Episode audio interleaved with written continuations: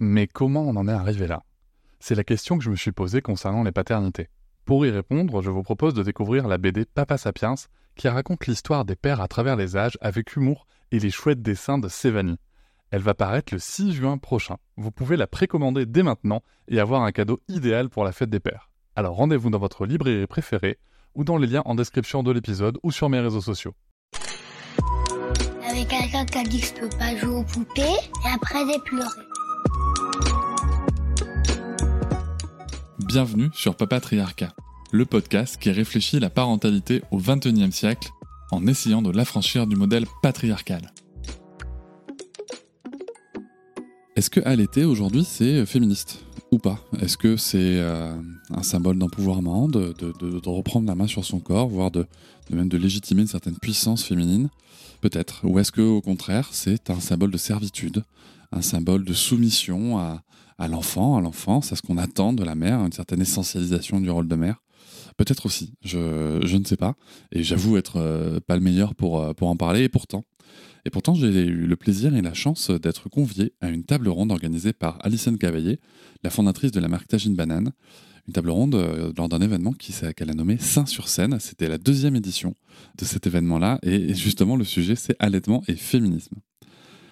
Alors cette table ronde sera animée par euh, Flo Salvitilion. Merci beaucoup pour, euh, pour cette animation et pour cette chouette introduction qu'elle fait en rappelant l'historique de l'allaitement.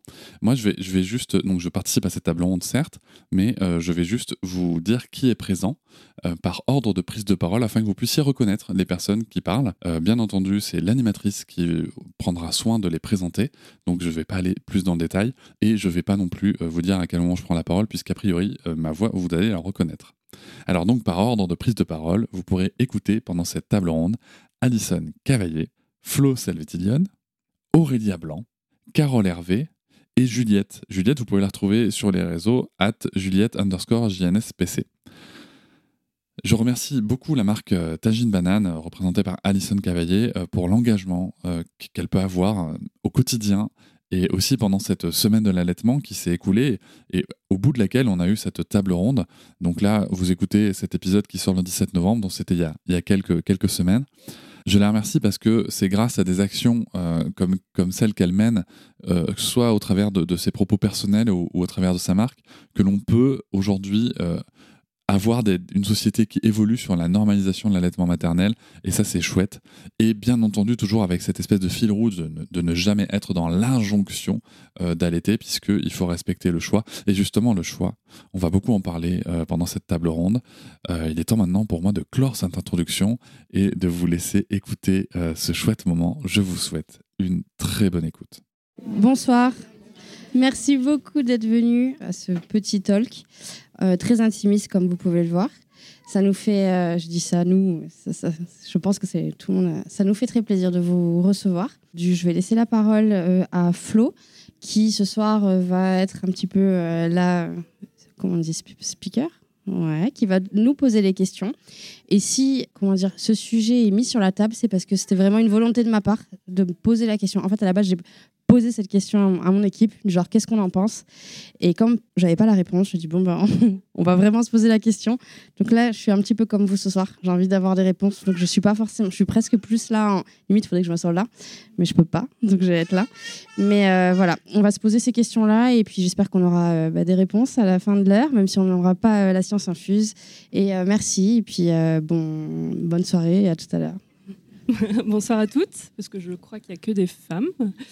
Bah déjà, merci beaucoup à Tagine Banane d'avoir organisé euh, donc Saint-sur-Scène, édition numéro 2. Euh, je vais présenter un petit peu, bah, je vais déjà me présenter, pardon. Euh, donc moi, je suis Anne-Florence Salvetillion, donc dite Flo, parce que j'aime pas mon prénom. et euh, je suis journaliste, et je suis aussi autrice notamment d'un livre qui est sorti en mai dernier chez Erol, qui s'appelle Mes seins, mon choix, où je parle exactement du sujet qui nous intéresse ce soir, à savoir euh, l'allaitement dans la société française et notamment le lien avec le féminisme et la façon dont effectivement bah, l'allaitement divise toujours les féministes aujourd'hui. Je vais présenter les autres intervenants, donc euh, Alison Cavaillé, fondatrice de Tagine Banane.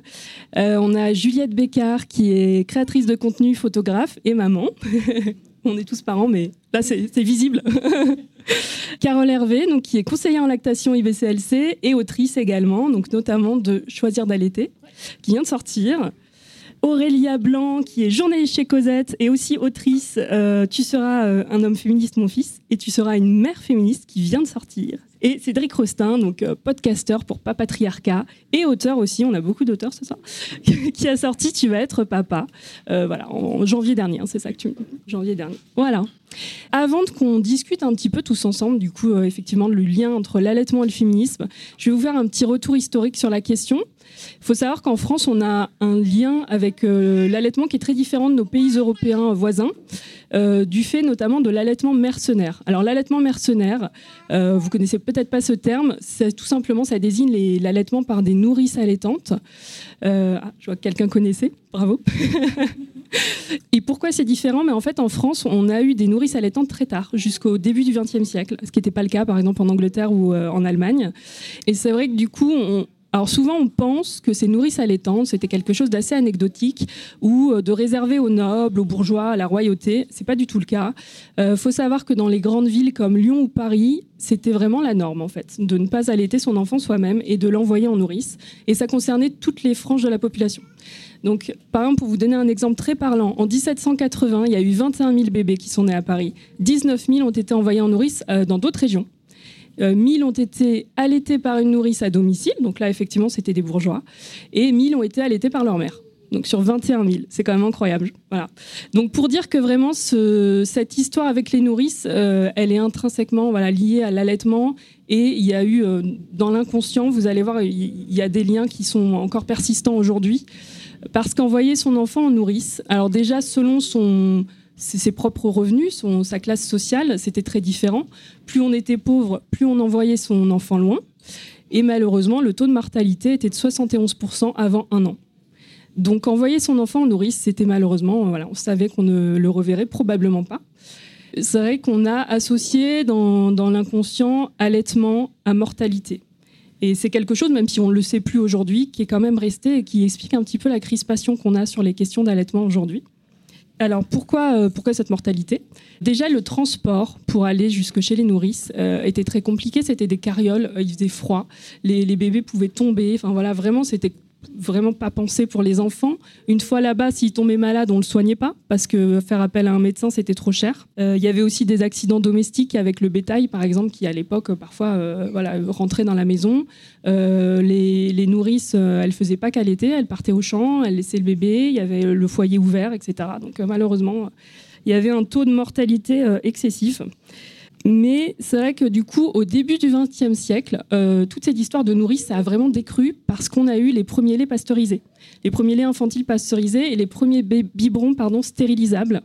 Alors, il faut savoir qu'en fait, ces nourrices, elles allaitaient pas toujours. Elles devaient allaiter, mais parfois, elles donnaient du lait de vache cru, euh, coupé à l'eau, euh, ou alors de la bouillie, dans des biberons qui étaient en fait des espèces de bon, biberons en verre, mais avec une tige en caoutchouc qui était très longue et qui était absolument pas lavables, euh, donc colonisés par des bactéries, et on les appelait bah, tout simplement les biberons meurtriers.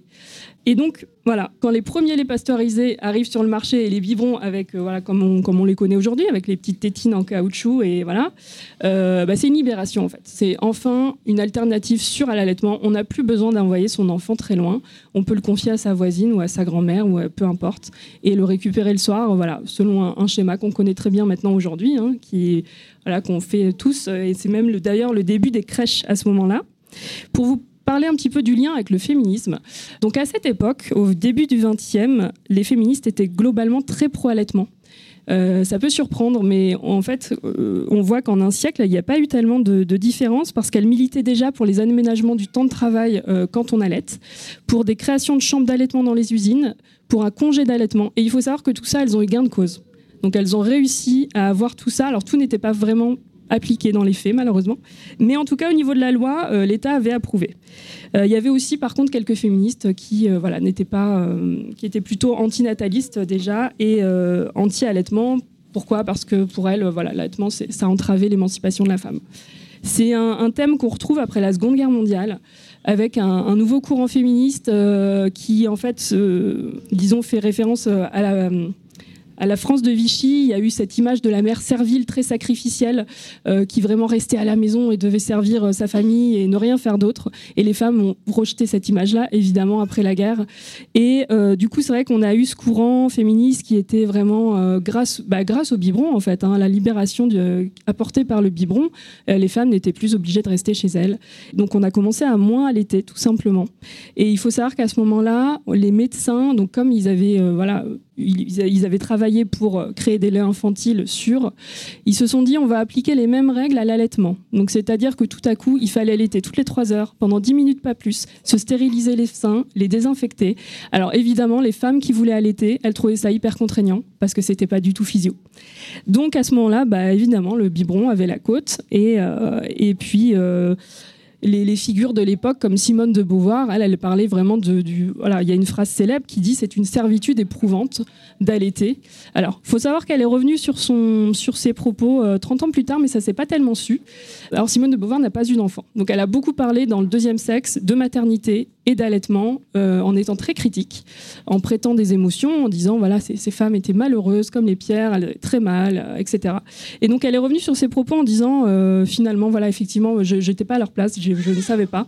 Et surtout, je pense que je me suis trompée et qu'on peut être heureuse en étant mère et qu'on peut euh, trouver du bonheur à allaiter. Alors, dans les années 70, il y a eu un autre courant féministe un peu plus essentialiste. On comprend en fait dans le contexte post-révolution sexuelle, de retour à la terre, prise de conscience écologiste. On a commencé aussi à se rendre compte des bienfaits de l'allaitement parce qu'il y a eu plus d'études à ce niveau-là. Donc les femmes ont décidé de voilà, se sont dit après tout allaiter c'est plutôt pas mal. Euh, ça permet de s'affranchir des liens avec les industriels du lait. Donc il y a eu tout un courant dans les années 70 qui était plutôt pro-allaitement et qui se poursuit jusqu'à aujourd'hui. Mais c'est vrai que du coup, bah, aujourd'hui, on, en est toujours là. Il y a toujours un courant plutôt anti et un courant féministe plutôt pro-allaitement. Voilà, donc c'est de ça dont on va discuter aujourd'hui. J'ai fini le petit rappel historique, on va, donc discuter ensemble. Euh, moi, ma première question pour vous, c'est est-ce qu'elle était un acte militant? on, te, regarde. Bonsoir déjà. Euh, est-ce qu'allaiter est un acte militant? Je dirais que allaiter publiquement est un acte militant.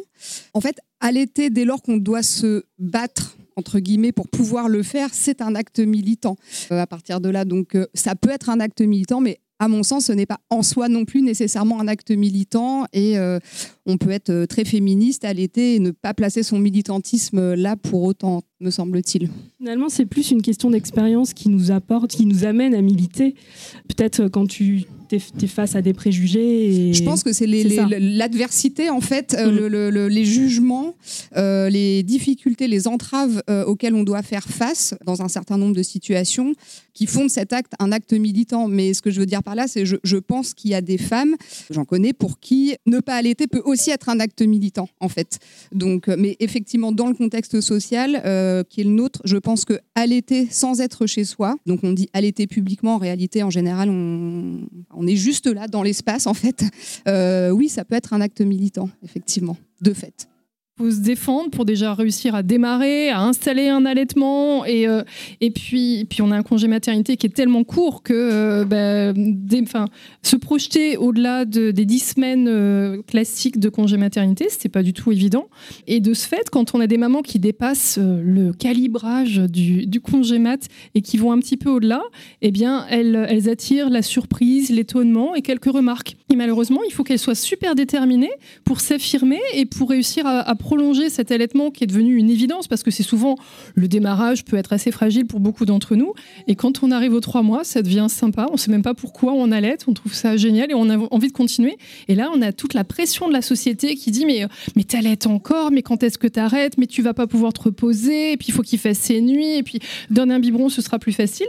Et c'est là qu'on finit par euh, bifurquer vers une forme de militantisme, ou en tout cas on a besoin de s'affirmer, de, de, dire mais, mais, mais laissez-moi tranquille, laissez-moi m'exprimer dans, dans mon maternage comme je le souhaite. Donc, euh, je ne pense pas que les mamans vivent l'allaitement comme un acte militant au départ, mais finalement, elles sont, euh, elles sont tellement obligées de se défendre et, d'affirmer leur, euh, leur identité de mère allaitante. Et, et j'admire beaucoup cette dynamique de, de, la marque Tagine Banane qui affiche et qui, crée cette communauté, cette tribu. Et maintenant, bah, pour pouvoir réussir à allaiter, on a besoin d'une communauté, on a besoin de se reconnaître parmi des, des pères. Et, euh, c'est là que ça devient militant. Et, ça vi- devient militant soit avec humour et délicatesse, ou au contraire une personnalité plus affirmée. Est-ce que c'est un acte militant? J'en sais rien. Certaines, personnes vont le faire. Euh, là, le magazine Parents euh, relançait une pétition pour allonger le congé maternité parce que bah, on n'a toujours pas compris comment aider les mères à allaiter euh, et à s'épanouir dans leur allaitement en France. C'est mon petit point de vue. Euh, bonsoir tout le monde. Alors moi, je voudrais bien réagir aussi à, ça. Alors moi, j'ai un point de vue d'homme, hein, donc euh, voilà, ça, vaudra ce que ça vaut. Mais moi, j'ai l'impression que au niveau de la société, il y a en effet un certain militantisme, non pas forcément dans le fait d'allaiter, mais le fait d'avoir un choix libre et éclairé. Tu vois, Euh, c'est que aujourd'hui, enfin depuis de nombreuses décennies, hein, c'est quand même le biberon qui a été mis en avant en France pour différentes raisons, qui a été mis en avant par des hommes aussi, euh, parce que ça sert aussi d'autres systèmes, outre le système patriarcal qui a servi à la femme, il y a aussi le système capitaliste et il faut renvoyer les femmes au boulot. Euh, il y a aussi ça qu'il y a derrière. Et euh, moi, c'est pour ça que j'ai l'impression que l'idée, c'est surtout d'avoir un, libre choix. Parce que l'allaitement, c'est militant, oui, en effet, au niveau de la société, mais après, au niveau individuel, il y a tellement de cas possibles. On peut avoir une mère qui va allaiter parce que personne n'a allaité dans sa famille. Euh, ok, et puis on peut aussi avoir une mère où tout le monde a allaité dans sa famille. On peut même ressentir une certaine pression sur le sujet. Et elle, pour des raisons qui la regardent, elle va donner le biberon. Donc en fait, le militantisme, il va être, au niveau individuel, il va être très dépendant de la de la de l'histoire et de l'expérience de chacune, je pense. Par contre, au niveau de la société, je pense que c'est- évident que, encore une fois, j'ai l'impression que ça concerne beaucoup de sujets qui concernent les femmes. Ça, sera à vous de le dire, mais euh, encore une fois, c'est une question de libre choix éclairé. Et bien sûr, euh, comme tu l'as souligné, Carole, il y a aussi ce sujet, et Aurélia d'ailleurs aussi, d'allaiter dans les lieux publics. Quoi. Ça, c'est allaiter partout, tout le temps. Euh, là, par contre, je pense qu'on est vraiment sur quelque chose, sur un acte qui est militant, qu'on en ait conscience ou pas. À ce moment-là de la table ronde, une personne du public euh, prend la parole pour exprimer que bah, ça serait peut-être bien qu'on précise qu'on parle d'allaitement au sein, parce qu'il y a d'autres formes d'allaitement, et pour pouvoir inclure tout le monde, ou en tout cas que personne ne se sente exclu. Là, si on parle d'allaitement au sein, il y a un deuxième militantisme aussi, justement, c'est tout ce qui va être euh, dans, de l'ordre de l'invisible.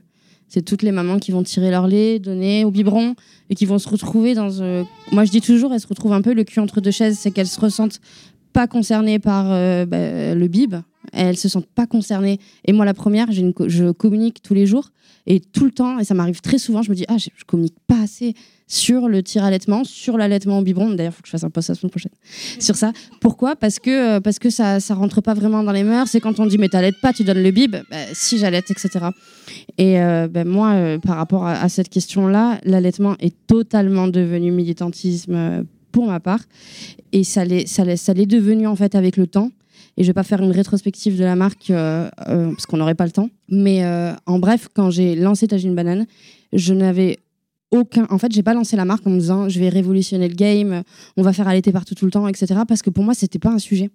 J'avais jamais eu de, de galère d'allaiter dans l'espace public et pourtant j'ai allaité un enfant, enfin ma fille, je l'avais allaité 18 mois, etc. Ça ne m'est jamais arrivé, j'ai jamais ressenti ce regard. Et c'est en créant une fringue pratique parce que je m'étais fait opérer, donc quelque chose de bateau quand on voit tout ce qu'il y a derrière maintenant, que j'ai commencé à recevoir un message. Et le premier message que j'ai reçu, ça faisait une semaine que j'avais lancé mes premiers t-shirts. Et il y a une maman qui m'a envoyé un message. J'ai été, mais je pense que j'en tremble encore, genre carrément effondrée de me rendre compte. La, maman m'avait écrit euh, Merci beaucoup, ça faisait plus d'un mois et demi que je n'étais pas sortie de chez moi. Je suis sortie avec le t-shirt et tout, et je peux aller dehors. Hein? Qui n'est pas sorti depuis un mois? C'était un message, deux messages, trois messages. Ça fait quatre ans que je reçois des messages comme ça. Et euh, quatre ans que je reçois, euh, et je partage pas tout, parce que justement, euh, j'ai une communication qui est positive, parce que je pense que je serais. je, je sais pas, je, je pense que je partirais en dépression si je partageais tous les trucs négatifs que je reçois. Et, euh, et puis en plus, l'idée, c'est pas de décourager les gens de le faire. Mais euh, encore hier, j'ai reçu un message d'une maman qui était dans un restaurant. Elle est partie changer son bébé sur la table à manger. Et là, euh, donc, elle avait les mains pleines de caca, petite couche explosive, tu connais. Et, là, en fait, elle se retrouve les mains dans la merde. Et il y a un mec qui passe à ce moment-là qui dit Ah, mais ça sent mauvais et tout. Elle dit Ah, ben désolé. Et il lui dit Ouais, vous pourriez au moins fermer la porte. Ben, en fait, techniquement, je peux pas. J'ai mon bébé sur la table à manger, mais s'il vous plaît, vous pouvez fermer la porte. Et là, il fait Non, mais je vais pas vous fermer la porte. Déjà, je vous ai vu sortir votre sein pendant une heure à l'allaiter comme ça et tout. Et là, maintenant, ça pue la merde. Euh, c'est pas un endroit pour les restos. Et elle m'envoie ça comme ça. Je suis dans mon lit, je dis, vous lui avez dit quoi? Vous en avez fait quoi? Et qu'est-ce que tu veux faire? Donc en fait, toutes mes journées sont dictées par un militantisme parce qu'on n'a pas le choix. En fait, on n'a pas le choix que de faire passer des messages, on n'a pas le choix que de rassurer euh, les mères à tenter l'allaitement et de se dire que c'est pas une poignée de cons qui vont faire changer les choses et, euh, et de pouvoir se dire qu'il faut une safe place, il faut en parler et comme tous les sujets, il faut se les approprier. Et je pense qu'il y avait quand même un vrai besoin en France d'entendre et de réaffirmer ce droit. Et euh, nous, on arrive à le faire, plein d'autres personnes arrivent à le faire, des professionnels de santé arrivent à le faire, tout le monde le fait en fait en simultané. Et euh, je suis persuadée que ce sera plus un sujet euh, dans quelques années, je ne dis pas dans deux mois, mais ce sera forcément plus un sujet parce que c'est juste pas humain, pas naturel d'aller envers ce droit-là. Donc à un moment donné, ça va forcément passer, mais il, faut, il faut y aller un petit peu. quoi. Euh, oui, je voulais juste rajouter que je pense que le militantisme, au-delà de l'allaitement, c'est aussi euh, juste la place de l'enfant dans l'espace public. C'est-à-dire que c'est pas simplement l'allaiter qui est, euh, qui est compliqué, c'est juste, c'est juste qu'il existe et qu'en fait, ça emmerde beaucoup de gens. Parce que voilà, un enfant, bah oui, ça fait caca, ça fait du bruit, et en fait, ça saoule, ça saoule plein de gens. Donc, je pense que la question, elle est presque plus large. Et même sur euh, est-ce que c'est féministe ou pas d'allaiter? Moi, j'ai envie de dire, est-ce que c'est féministe ou pas juste d'avoir un enfant? La question, elle est presque. Vous avez la nuit ou pas?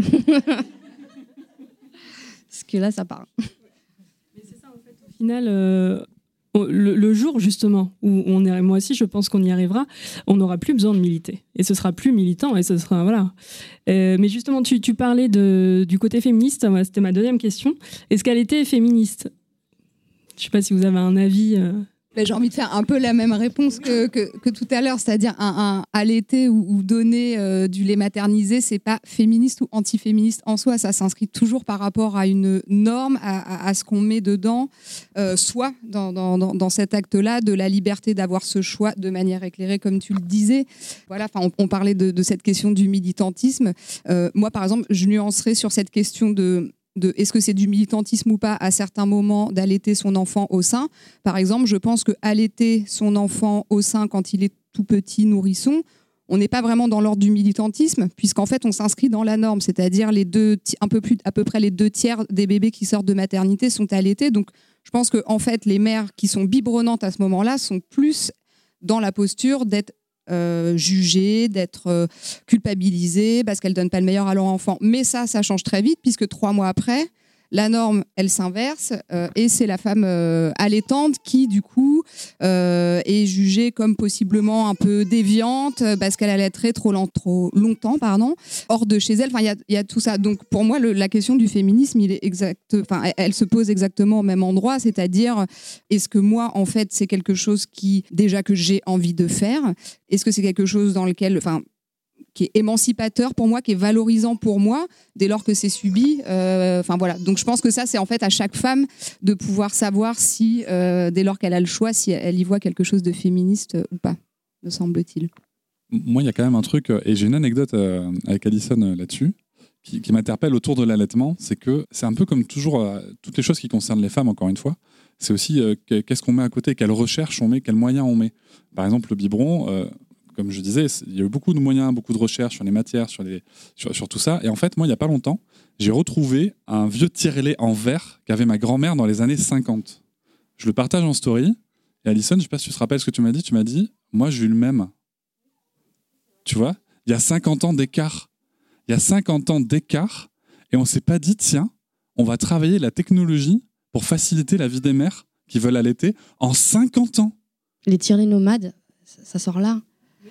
Ça, sort là maintenant et ça coûte la peau des fesses. Pourquoi? Parce que personne fait de recherche là-dessus.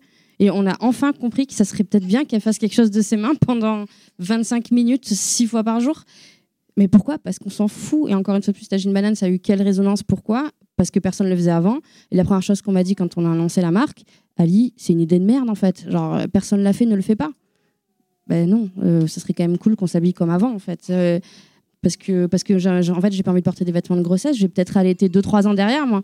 Je vais pas commencer à avoir une nouvelle en fait c'est ça c'est qu'on crée comment dire on crée des vêtements d'allaitement. C'était une nouvelle catégorie de vêtements. En fait moi je veux pas une nouvelle catégorie de vêtements. Je veux mes fringues. Sauf que je veux qu'elles soient pratiques pour que je puisse continuer ma vie d'avant avec un bébé en plus. Et c'est là en fait que l'allaitement peut être féministe. C'est le moment où justement tu t'appropries ton corps tu t'appropries ton choix. Et, tu, et justement, tu ne choisis plus entre la femme, la mère, le nana. Si tu veux tout prendre, tu prends tout. Et, c'est ça, je crois qu'on n'a pas assez dit aux femmes qu'elles pouvaient être nomades, qu'elles pouvaient aller en soirée, qu'elles pouvaient se mettre une petite gueule de, bois le lendemain et que tout ça, ça s'arrange, ça se, ça, se prépare, ça se... Non, c'était à l'allaitement, ben, qui nous l'avait pas déjà dit 50 fois? Non, mais l'allaitement, tu bois pas. Ah bon? Je, je vais allaiter deux ans, je vais boire un petit versi. Et tout ça, en fait, il faut qu'on puisse le dire et qu'on puisse aussi derrière donner, euh, donner euh, les, le vrai pouvoir aux femmes. Et on ne les branche pas à des, à des tirelets qui font mal. Et pourquoi, quand on arrive en maternité, ça, ça si, ça n'a pas changé parce que j'ai trois enfants. Donc j'en ai un qui a 14 ans et un qui a 4. Donc en 10 ans, j'ai vu vraiment, genre, les, il s'est rien passé, quoi. Et, euh, et pourquoi à la maternité, alors que tu veux tirer ton lait parce que justement, tu peux pas mettre ton bébé au sein pour plein de raisons, et que je demande le fameux Medela et qu'on me dit non, il y en a qu'un dans le service, il est là-bas, je vous donne un truc tout pourri. En fait, tu le sais qu'il est pourri et tu me donnes un vieux tire-lait. Et pourquoi? Mais parce qu'on s'en fout et que les femmes elles disent rien et c'est que entre nous qu'on sait que c'est le bon, c'est le Medela. Et dès que t'as ta pote qui arrive, qui revient de la, de pharmacie avec son vieux tire-lait, t'es là. Ah non, mais tu prends pas ça. hein. Mais si on lui dit pas. Et pourtant le mec il est en train de le vendre encore. Mais c'est parce que voilà encore une fois de plus, il fallait un petit peu euh, dépoussiérer tout ça. Il faut se le dire, il faut se parler, il faut euh, taper du poing sur la table et ça commence. C'est pourquoi il y a énormément de marques aujourd'hui qui commencent et moi je trouve ça bien. Il y a plein de gens qui sont toujours un petit peu à l'ancienne qui vont dire ouais le marketing et tout. Mais marketer sur l'allaitement, on a tellement d'années et d'années de retard. Marketons. Je veux dire, on a le temps encore avant d'être euh, too much. Je veux dire, et, quand tu vois tout ça, ben, on se dit c'est pas mal. Il y a des marques de tirelets qui vont se lancer. Il y a des marques de fringues. Il y a du choix. Euh, Il y, a, pas mal de, choses autour de l'allaitement. Et encore, bon, heureusement, on n'a pas besoin de grand chose pour allaiter. Mais euh, je crois que tous, ces trucs mis en place permettent de créer un, allaitement féministe parce qu'on permet aux femmes, on leur donne toutes les billes pour être juste elles-mêmes. Petit truc en plus. et, euh, et de vivre en fait une vie beaucoup plus sereine et beaucoup plus euh, confortable. Et en fait, quand on va aider les femmes et quand les femmes vont s'aider elles-mêmes à aller vers quelque chose où elles n'auront pas besoin de choisir en fait, ben là, je pense que ça va, c'est féministe. Cette parenthèse que, que tu fais, que vous faites sur la technologie, euh, il y a une dizaine d'années de ça, il y avait un- une vidéo où on voyait euh, trois mecs euh, en train de tester les tire-laits et, et le, principe de la vidéo c'était si les mecs devaient tirer leur lait. Qu'est-ce que ce serait? Et en fait, ça se fait dans un bar et ils boivent un coup et ils ont regardé la technologie et, ils regardent bon là la pression, euh, la pression est pas bonne. Allez, on améliore les choses. Et c'était fait avec beaucoup d'humour et, et il, il s'est passé beaucoup beaucoup d'années pour qu'on puisse avoir des tire-laits nomades pas spécialement celui qu'on cache dans le soutien-gorge, mais il va en arriver en, Fran- en France à des tarifs raisonnables dans pas longtemps. Euh, mais, mais des tire-laits qu'on peut embarquer un peu partout, qui sont vraiment efficaces et qui font pas mal. Et tu vois, tu parles de, ces instruments de torture qu'on a eu il y a quelques années, qu'on trouve encore aujourd'hui, et c'est absolument inadmissible.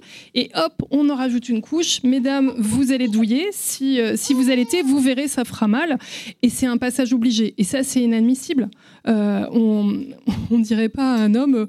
Il y avait une vidéo comme ça où on voyait trois mannequins hollandais. On leur avait mis des électrodes sur les abdos.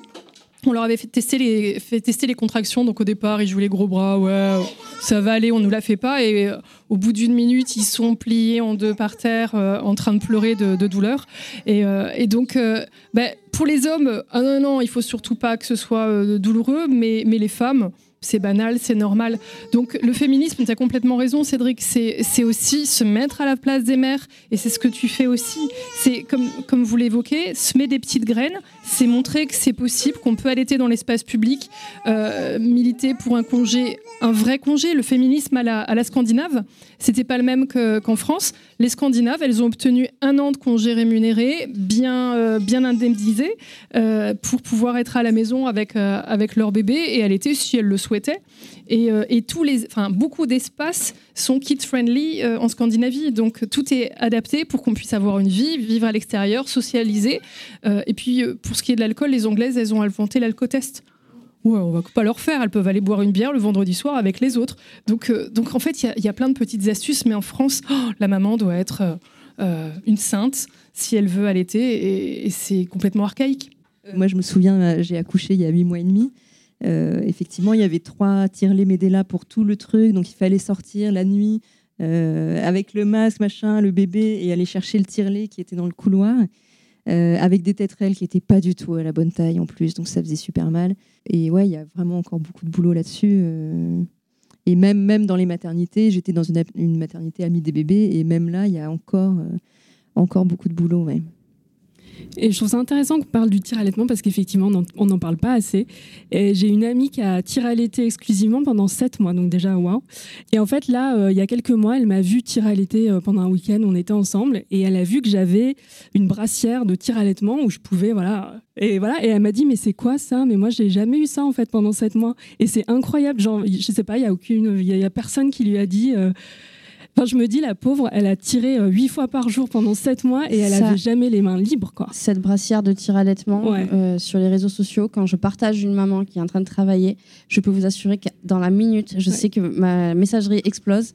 Ou vous savez, une maman qui est en train de travailler, qui est en mode euh, bah, quitte main libre, et derrière une rafale de mais comment elle fait pour pas tenir ces trucs?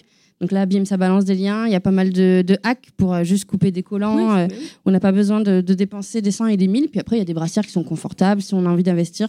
Et là, tu révolutionnes leur vie en 5 secondes. Pourquoi? Alors qu'elles tirent à l'aide tous les jours au taf et elles sont obligées de tenir leur truc. Et voilà. Mais c'est qu'on voilà, on part du principe que la mère, elle va faire que ça.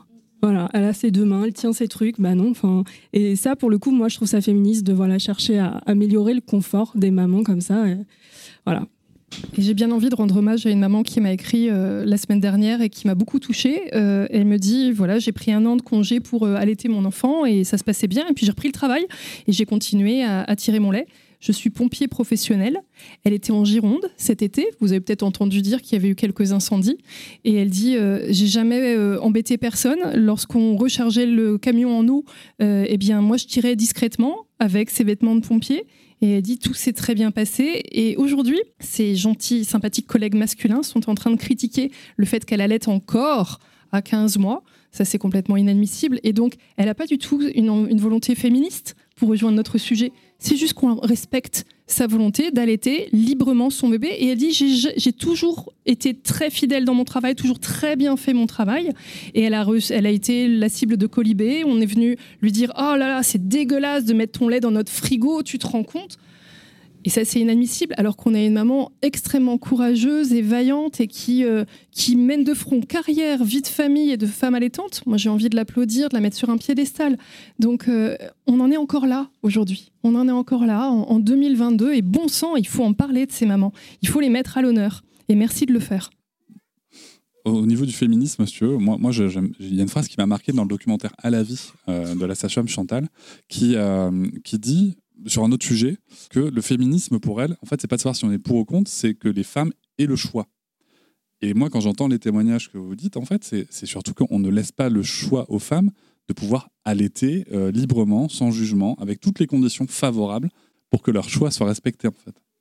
Si je peux rebondir là-dessus, euh, effectivement, moi je trouve qu'il y a une injonction, euh, comme toujours très forte, enfin des injonctions très fortes autour de la maternité. On part du principe que les femmes doivent allaiter, mais pas trop longtemps surtout, et, euh, et, et, cacher, et au sein, et pas en tir allaitant. Enfin, il y, a- tout un tas de, normes, mais, on part aussi du principe que elles vont se débrouiller.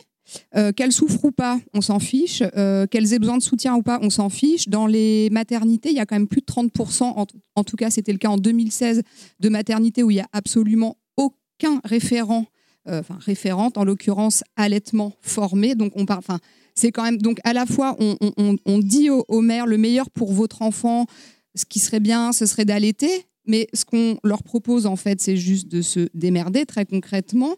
Si elles souffrent, bah, finalement, la douleur, c'est comme les règles, c'est comme euh, tout un tas de choses, c'est comme le postpartum. Bah, c'est un truc de femme, donc il n'y a peut-être pas vraiment besoin de faire grand-chose. Donc, effectivement, je crois qu'il y y, a vraiment. euh, pour moi, le, effectivement, la question du choix, elle est centrale pour savoir si est-ce que c'est féministe ou pas. Puis en fait, dans l'absolu, on s'en fiche un peu de savoir si c'est féministe ou pas. Par contre, ce qui est euh, important et féministement important, c'est que les femmes puissent être accompagnées, quel que soit leur choix. Et à mon avis, la bataille politique, elle est, elle est vraiment là, Euh, parce que la question des tirelets euh, vieillots dans les maternités, de l'absence euh, d'accompagnement, en fait, c'est quels moyens on donne. Et d'ailleurs, Chantal Bierman, euh, elle, dans, dans le sillage de, de- de- de ce documentaire, elle s'insurgeait, enfin, en rappelant tout simplement le fait que les femmes sont des citoyennes qui travaillent, payent leurs impôts, contribuent à la société et que donc, en fait, à partir de là, peut-être qu'elles pourraient avoir l'outrecuidance de demander d'avoir un petit peu d'accompagnement pour des choses importantes dans leur vie, à savoir la naissance de leurs enfants et, et leur accompagnement. Voilà.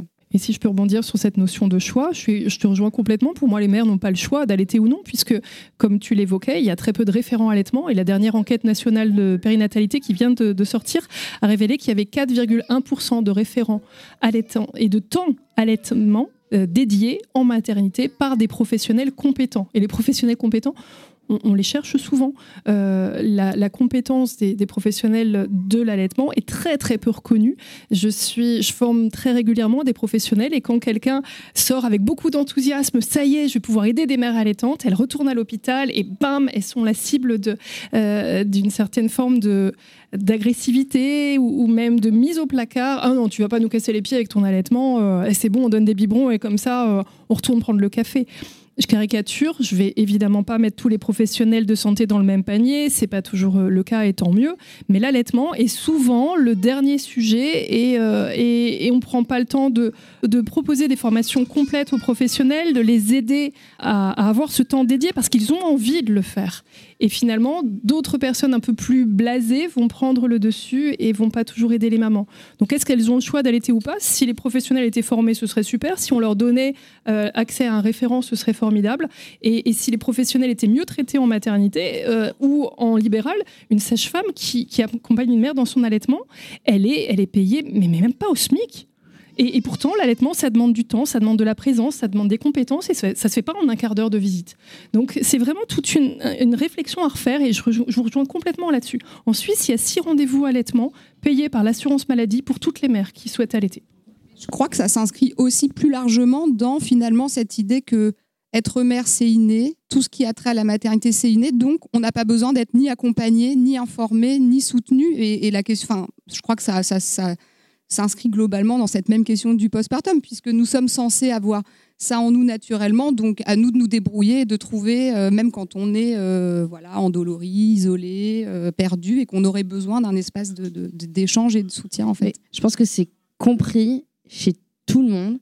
J'ai mal aux dents, je vais chez le. J'ai mal au cœur, je vais chez le... Ah, c'est trop bien ce jeu on a mal au sein, ça reste une fonction du corps humain. On va pas ça, ça va être encore un autre sujet, mais on va pas repasser sur le nombre d'heures. Euh, je pense qu'il y a peut-être des professionnels de santé ici.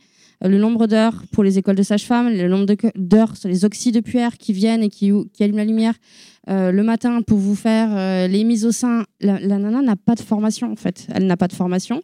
Euh, derrière, il n'y a pas de temps. bref, c'est tout un, tout un système qui est quand même euh, mal en point. Et euh, quand on a des métiers comme les consultants en lactation, qui sont des nouveaux métiers, enfin, quand je dis nouveaux métiers, dans le sens. Non, mais. Oui, c'est ça. Non, mais dans le sens où on en parle, j'ai l'impression quand même que depuis quelques années, là. Ben, grâce au réseau, grâce au fait que vous soyez communicante et que vous arriviez en fait à sortir du cabinet pour aller dire aux patientes on existe. Et en fait, moi j'ai découvert que les consultantes en lactation existaient il y a trois ans. J'ai trois enfants, dont un allaitement raté au bout de. Enfin, que je dis raté parce que pour moi, il a été raté, bafoué au bout de dix jours. Et tout ça, euh, quand on voit que, que vos consultations ne sont pas remboursées par la sécurité sociale, alors que ça, devrait en fait être remboursé comme n'importe quel. On sait pas, on va pas avoir une consultante en lactation pour papoter. Euh, et à la limite, oui, pourquoi pas on y va parce qu'on a, on a mal, parce qu'en fait, on a besoin d'avoir une réponse, on a besoin de sauver notre allaitement, on a besoin de le mettre en place, on a besoin de, en on a besoin de, de réponse d'un professionnel de, de, l'allaitement. Et ça, c'est pas normal, pareil, que ça ne soit pas remboursé. Et c'est complètement. Euh, et à chaque fois, nous, c'est vrai que dans notre, dans notre com, dès qu'on peut parler ou euh, dès qu'on va dire arrêtez d'acheter des conneries pendant que vous êtes enceinte, faites des tirelires, faites des cagnottes pour ce genre de, de, consultes. Mais c'est encore une fois de plus pas logique que ce soit les femmes entre elles qui doivent en fait euh, aller chercher les infos, se dire euh, combien de fois on se passe le tips quoi. Tu devrais aller voir cette consultante en lactation. Une quoi? Ben, une consultante en lactation, c'est ton sein, c'est ta lactation, c'est quand même une fonction qui est, euh, enfin, je veux dire, c'est, c'est pas, il faut comprendre son corps. Et, et, voilà. Et quand on voit que tous ces métiers-là, ils sont même pas remboursés, qu'est-ce que tu veux faire derrière Je pense que vous devriez être remboursé avec un t-shirt à chaque fois. Pour parler un petit peu du féminisme, les arguments des, alors je vais dire féministes anti-allaitement avec des, avec des guillemets, leurs arguments c'est que qu'allaiter c'est une trahison envers nos ancêtres féministes qui se sont battus pour, euh, voilà, pour pouvoir donner le biberon, pour avoir cette liberté. C'est aliénant, c'est trop associé à l'image de la bonne mère. Euh, ça crée beaucoup d'injonctions. Qu'est-ce que vous pensez de tout ça? Alors moi, je ne sais pas qui dit aujourd'hui que c'est euh, une trahison. Je pense que certaines le, pensent sans doute, mais à, vrai dire, grand bien leur face. Enfin, ce qui est sûr, c'est que peut-être que si on a aussi ces problématiques de, non-accompagnement des, femmes allaitantes, etc., c'est aussi parce que c'est pour le coup, de manière certaine, un sujet qui a été complètement déserté en termes de militantisme féministe, puisqu'effectivement, on sait très bien qu'après les années 60-70 et le, début du décrochage aussi de, l'allaitement, voilà, on, avait une prédominance de cette idée que euh, allaiter, ce serait euh, uniquement aliénation et que voilà. Mais je crois qu'aujourd'hui, on est quand même, me semble-t-il, un peu en train de sortir de ça. Donc oui, clairement, je pense qu'il y a toujours dans les mouvements institutionnels, dans un tas de mouvements, euh, des femmes qui sont anti-allaitement et, comme le disait je ne sais plus qui, euh, probablement anti-maternité et anti-mère. Enfin, ça, c'est ce qui relève à mon sens, d'une forme d'extrémisme. Euh, de la même manière que quand on, j'entends des mères allaitantes dire ça a pu m'arriver que moi j'ai, allaité mes enfants plusieurs mois, puis après je leur ai donné du lait maternisé, que j'ai élevé des veaux. voilà, je pense qu'en fait, on a vraiment intérêt, à mon avis, à sortir de, ce, de, de, cette espèce de d'extrémisme en fait de part et d'autre euh, absolument euh, euh, stérile. Et, oui enfin après je pense que par l'histoire des mouvements féministes sans doute c'est même sûr ça renvoie au, fait qu'on notre corps est mobilisé etc sauf que ce que disent les femmes allaitantes aussi c'est que pour beaucoup en fait même la version continue d'allaiter c'est que en fait on, y trouve une forme à la fois de, de, plaisir de sens de liberté de liberté par rapport, comme tu disais, à d'autres systèmes aussi. Euh, donc, j'ose espérer que notre génération elle est en train de surmonter euh, cette espèce d'antagonisme qui nous a vachement plombé en fait pendant, pendant 30 ans, euh, à savoir si, on serait, si on est féministe, alors soit on n'a pas d'enfant, soit on l'aide pas, ou inversement, il me semble que ça n'a plus trop trop de sens, je crois, aujourd'hui dans, nos vies et, dans la façon dont on investit ces questions. Il y a quelque chose qui me vient en tête quand, je t'écoute parler et par rapport aux arguments de, la trahison. Alors, encore une fois, je parle de mon point de vue d'homme qui observe un petit peu tout ça. Moi, il y a quelque chose, en fait, avant pour, pour, pour, l'allaitement, et ma compagne d'ailleurs le dit dans, dans, mon podcast, elle me dit Moi, je trouvais ça chouette parce que c'était gratuit. Et c'est un argument que j'ai longtemps donné. Et je sais plus qui, euh, qui le dit, je sais plus qui le dit, mais en fait, on ne considère que c'est gratuit que si on considère que le temps et l'énergie des femmes n'a pas de valeur. Hiring for your small business? If you're not looking for professionals on LinkedIn, you're looking in the wrong place. That's like looking for your car keys in a fish tank. LinkedIn helps you hire professionals you can't find anywhere else, even those who aren't actively searching for a new job but might be open to the perfect role. In a given month, over 70% of LinkedIn users don't even visit other leading job sites. So start looking in the right place. With LinkedIn, you can hire professionals like a professional. Post your free job on linkedin.com slash people today. Et du coup, en fait, je trouve que cet argument, euh, c'est pas, de moi, hein, et je trouve que cet argument est extrêmement puissant en termes féministes. C'est-à-dire que justement, via l'allaitement, on peut aller vers cette valorisation euh, du, temps euh, domestique, familial, éducatif des femmes. Tu vois, on, a ce biais-là, et en fait, au, lieu de, de, regarder, mais c'est un petit peu le cas dans toutes les luttes, hein, féministes ou pas, c'est souvent on a tendance à pointer les lieux qui nous différencient au lieu de trouver justement ces lieux communs, et ça c'est un vrai lieu commun, je pense, entre toutes les féministes qui veulent mener la lutte contre le patriarcat.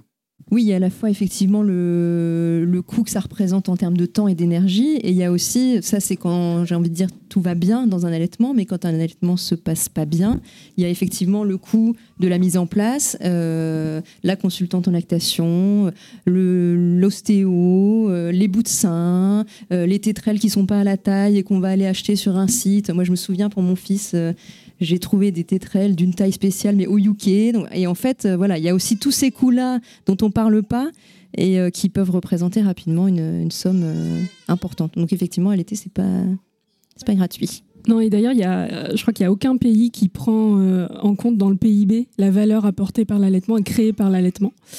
Et c'est vrai que ça, c'est, bah, j'en parle du coup dans mon bouquin, effectivement. Et c'est vrai qu'on a tendance à dire Ah, moi j'allaite parce que bah, voilà, ça me coûte rien. Et, et c'est vrai qu'on ne prend pas en compte ce, côté vraiment temps, temps de travail, temps, de, temps passé avec son enfant, temps à produire, etc. Voilà.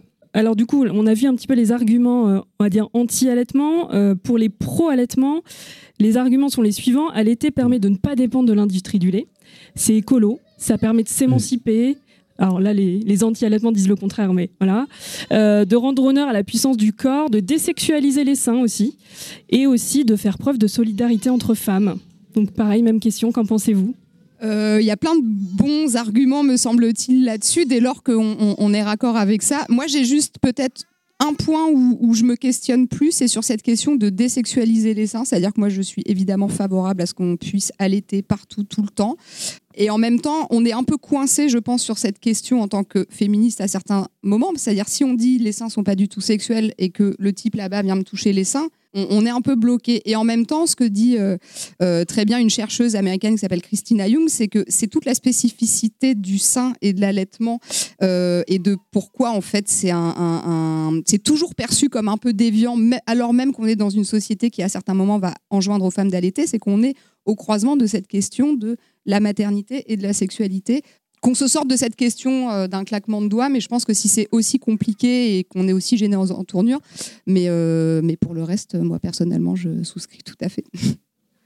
Je pense que parmi justement les, j'allais dire les arguments, c'est même pas des arguments, parmi les bêtises qu'on qu peut recevoir ou qu'on peut entendre autour de l'allaitement et, justement de la sexualisation du sein, il y a quelque chose qui me frappe à chaque fois, c'est que la plupart du temps, euh, les, personnes qui vont dire des choses euh, autour de l'allaitement euh, négatives, il y a quasiment dans le top 3, euh, top 1, on parle de sexualité, donc on va faire des allusions au sein ou le petit tonton bien bien dégueu là qui va dire ah il tète bien il suce bien le sein désolé pour l'accent je suis du sud.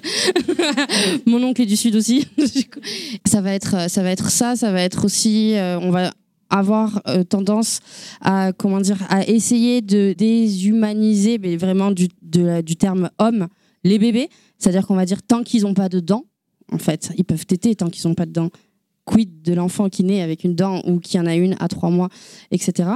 Tant qu'ils n'ont pas de cheveux, tant qu'ils sont pas grands, et ce truc en fait euh, qui est le pire, qui peut être le plus compliqué euh, aux yeux de, ces gens-là, c'est quand le bébé vient se servir, euh, quand il marche et qu'il lève le t-shirt de la maman. Et là, c'est l'image, euh, et je le juge pas, parce que je l'ai déjà jugé moi aussi j'ai déjà jugé, je me rappelle avoir vu une femme euh, je crois que c'était dans un bus, et son petit garçon devait avoir, j'en sais rien, 18 mois, 2 ans. Et en fait, il, mettait sa main dans son t-shirt et il a sorti le sein de la maman et il a tété. J'étais à côté, je sais pas, je devais avoir 15 ans, j'étais choquée. Genre, je me suis dit, ah ouais, ok. Il a fallu que je déconstruise, que je grandisse, que je devienne mère, qu'un jour mon fils me fasse ça pour me dire, bah, c'est pas si pire que ça. et en fait, et donc c'est pour ça qu'il faut pas non plus, on parlait d'extrémisme, je crois que la, la, lutte pour que toutes ces choses-là changent, elle va pas être dans comment dire dans la critique de. Je pars du principe qu'il va falloir informer, il va falloir montrer, et ça peut être. Moi, je parle de quelque chose que je connais. Je suis pas euh, d'un point de vue soignant ni journaliste, donc moi, je travaille sur les réseaux, et sur les réseaux, ça va être tous les jours en story quand vous suivez Tajine Barnan, par exemple. Vous avez des photos de nourrissons avec des mamans qui sont encore à la maternité. Il y a des photos avec deux bébés qui ont euh, six mois, un an, deux ans, trois ans. Il n'y a pas d'âge, il n'y a pas de sexe, il n'y a pas de jugement de valeur. Je vais pas dire ah super pour votre allaitement long ou euh, ah trop bien vous allaitez à la maternité. Je ne juge pas ce que je vois, je partage ce qui existe. Et en fait, je crois que ça, ça crée en fait encore une fois de plus des petites graines qui bon prêchent des convaincus parce que si tu suis TB et que tu veux pas avoir d'allaitement, tu t'es un peu paumé. Mais quand même, ça permet en fait des miracles dans le sens où pareil, tous les jours, on reçoit des messages, des emails, des MP du genre je ne me voyais pas allaiter plus de trois mois J'en suis à 6, j'en suis à 8, j'en suis à 1 an, j'en suis à 2 ans, j'en suis à 3 ans. Pourquoi? Parce qu'en fait, je me suis rendu compte qu'autour de moi, ça existait et que j'étais pas une folle alliée, euh, déviante, euh, tout ce qu'on peut entendre, et que, euh, et que c'est OK. Je crois que c'est aussi dans l'information voilà, qu'on va pouvoir sortir de ces, de ces carcans et, et, dans le top 3 aussi des, des mots les plus. des arguments les plus débiles à ce sujet, c'est le pipi caca. C'est-à-dire que tout le temps, quand on lit des choses euh, atroces sur l'allaitement ou sur les allaitements, qu'est-ce qui se passe? Ben, euh, Encore une fois de plus, non, c'est pas l'oncle, c'est quelqu'un d'autre. Et ben il va dire, oui, euh, c'est comme si je pissais dans la rue, c'est comme si je chie au milieu du resto. On a vraiment des mots comme ça. Pourquoi? Parce qu'on on dit justement que l'allaitement c'est naturel. Donc qu'est-ce qui est naturel? Baiser, faire pipi, faire caca. Je parle mal, mais c'est les mots que je reçois. Et en fait, on se rend bien compte qu'il y a une totale en fait désinformation de ce que c'est vraiment que l'allaitement. Les gens ne savent pas le nombre de fois où j'ai des conversations, même des fois avec des chauffeurs, euh, taxi ou quoi, vous faites quoi dans la vie hein Ben, J'ai une marque de vêtements d'allaitement. C'est quoi l'allaitement?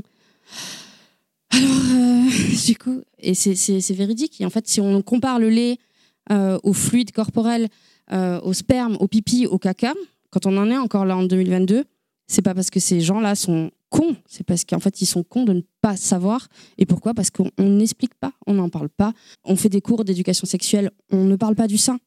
Et donc, si on faisait un cours d'éducation sexuelle et que pendant l'éducation sexuelle, on parlait de la fonction du sein sans le, le rapprocher au sexe, mais simplement dire la poitrine est une zone érogène, sachez aussi quand même que sa fonction première, c'est d'allaiter en fait, c'est de, de donner du lait.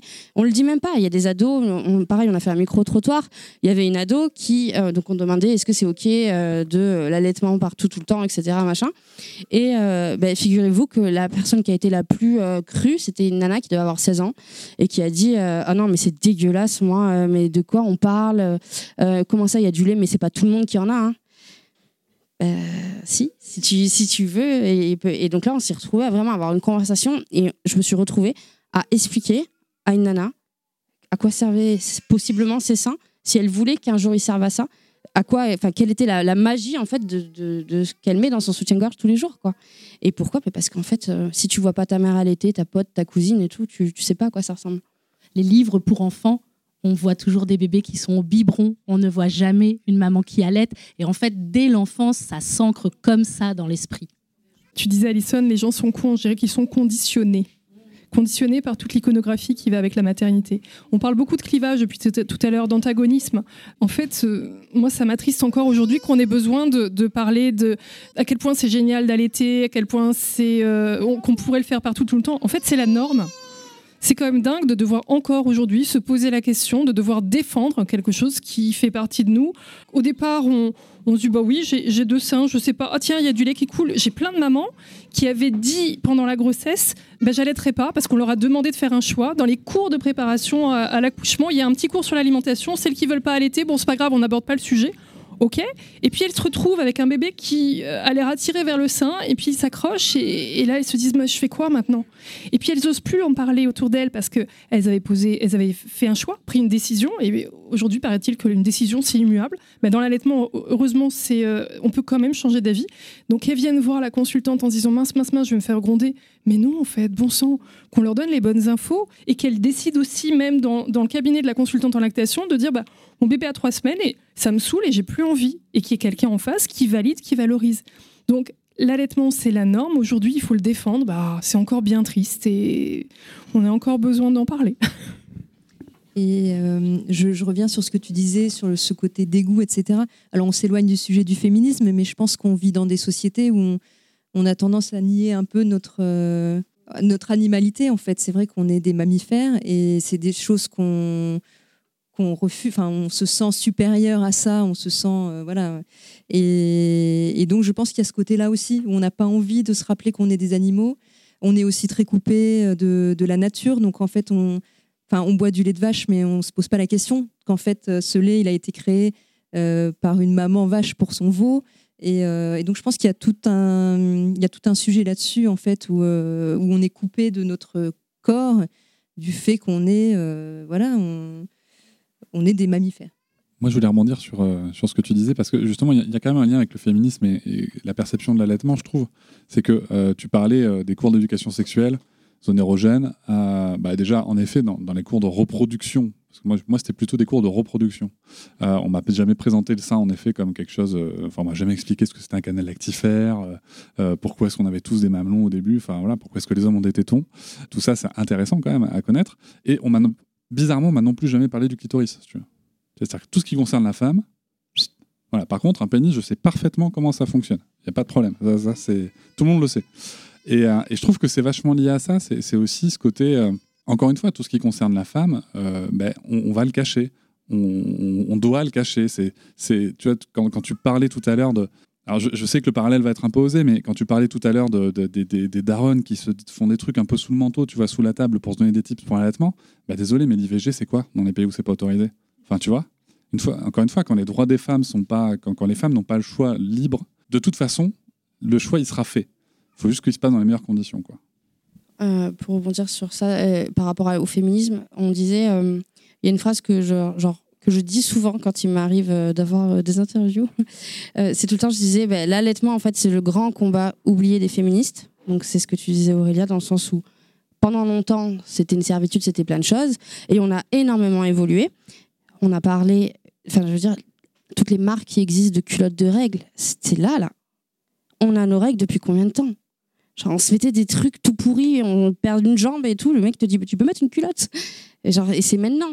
Comment dire, et quand tu découvres des choses comme ça, tu découvres le clitoris, tu découvres euh, les culottes de règles, plein de choses, alors que ça concerne toutes les femmes, ça concerne la moitié de la, planète. L'allaitement, euh, voilà, il reste encore quelques petites années avant que ça intéresse quelqu'un, mais, je crois qu'on on- on récupère tous ces sujets, on se les, on se les réapproprie, on les pose sur la table et on dit, les gars, on est en train de vivre ça, on a tel et tel, tel problème qui va venir en fait régler tel et tel et tel problème? Et donc ça va être, comme on disait, les marques, les politiques, les hôpitaux, les, les remboursements de consultation, en fait, et tout ça, ça va être mis en place. J'en suis persuadée, mais euh, il faut un petit peu de temps, mais parce qu'en fait, euh, on n'en parlait pas. Voilà. Euh, Justement, ma dernière question, c'est comment aller vers une vraie liberté de choix? Qu'est-ce qu'il faut qui voilà, qu'est-ce qu'il faut qui change en fait dans la société pour que un jour les femmes elles n'aient pas à justifier, qu'elles choisissent de donner le biberon ou de donner le sein et que voilà qu'elles sachent qu'elles n'auront pas de préjugés, qu'elles auront pas que c'est juste c'est naturel et qu'elles font ce qu'elles veulent et que c'est même pas un sujet quoi. D'après vous, qu'est-ce qu'il faut qu'est-ce qu'il faut qui change? Il faut de l'argent. Je pense aussi qu'il faut de la représentation. On parlait tout à l'heure de la représentation pour les enfants. Je pense qu'il faut de la, représent- de la représentation pour les adultes. Euh, je vais m'écarter un tout petit peu du sujet de l'allaitement. Je vais rester sur les femmes. Je ne sais pas si vous êtes au courant qu'il y a une députée. Enfin, le congé maternité dans- à l'Assemblée nationale n'est pas prévu. Le congé maternité pour une députée n'est pas prévu.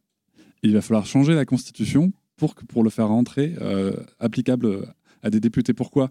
Parce que ça a été créé pour les mecs et que quand les femmes sont arrivées dans l'Assemblée nationale, c'était généralement des femmes qui avaient une maternité plutôt derrière elles. Et en fait, ce sont des nouvelles questions qui se posent aujourd'hui. Donc, ce qui est, alors, ce qui est chouette, c'est que la question se pose. Donc, la société bouge. Mais c'est juste pour se rendre compte à quel point on est là. Quand, quand demain, il y aura une mère en train d'allaiter pendant les débats parlementaires, on aura fait un bond de géant. Tu vois Donc, Ça a été le cas en Italie ou en Nouvelle-Zélande exactement. ou au Royaume-Uni. oui. Exactement. Donc, il y a aussi ces représentations-là, si tu veux, qu'il faut qu'on travaille. Donc, moi, je pense qu'il faut aussi ça. Et, et je suis convaincu que les générations de mères, là, les, les- mères qui sont présentes aujourd'hui, les, les plus jeunes mères qui, peut- qui, qui suivent Tagine Banane, qui, qui, li- qui lisent vos livres, demain, j'espère, j'espère, en tout cas, je leur souhaite, qu'elles oseront faire ça. Et peut-être même que, le- que les darons oseront les soutenir, euh, quoi qu'il advienne. Euh, mais je pense que le, le- le nœud du problème, il est là aussi, si tu veux. C'est qu'il y a l'argent, ça c'est sûr, mais il y a aussi Et pour la formation des professionnels à l'origine. Comment voulez-vous qu'un aussi, professionnel soit euh, euh, neutre dans le dialogue avec une mère qui ne sait pas, qui hésite, s'il n'a pas la connaissance? Et, et il a derrière euh, le groupe Nestlé, Danone et, et consorts qui finance accessoirement les congrès médicaux parce qu'ils sont là dans tous les congrès médicaux professionnels de santé.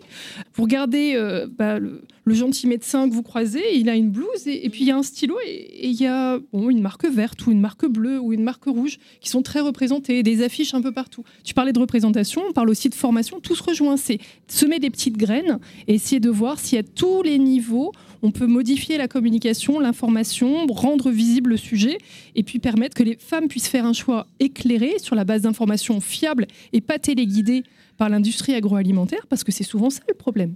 Je, non, je voulais juste te dire par rapport à Nestlé et compagnie que euh, certaines personnes ici le savent peut-être. Il y a, là, il y a quelques semaines, il y a eu le congrès national des sages-femmes. Et euh, c'était une sacrée victoire pour nous. Donc, on a été pour la première fois sponsor du Collège national des, sages-femmes. Et ça, c'est énorme parce que, parce que financièrement, on est encore des bébés par rapport à, ces, à ces, à ces gars-là. Et arriver aussi euh, au début, la marque, euh, on est quand même assez friendly des sages-femmes, des hôpitaux et tout. Mais il y avait toujours le truc de on peut pas, vous êtes une marque. C'est qui lui? C'est quoi C'est qui lui qui est sur ma table de chevet alors que je dis que je vais allaiter, j'ai la petite nourrette au cas où Non, il n'y a pas de au cas où. En fait, on me donne pas vraiment le choix. Et si on veut le choix, il faut les deux. C'est-à-dire à la limite, tu, mets la petite nourrette sur la table au cas où, mais mets-moi autre chose, une affiche, un truc, quelque chose qui me, donne la sensation que ça existe, et pas une affiche toute vieillotte là, des années 60, avec euh, un bébé qui, à cet âge-là, il a au moins 50 balais, le bébé. Euh, ça, c'est, en fait, je pense que si on, remet à zéro un, des pros un vrai choix, de la vraie visibilité.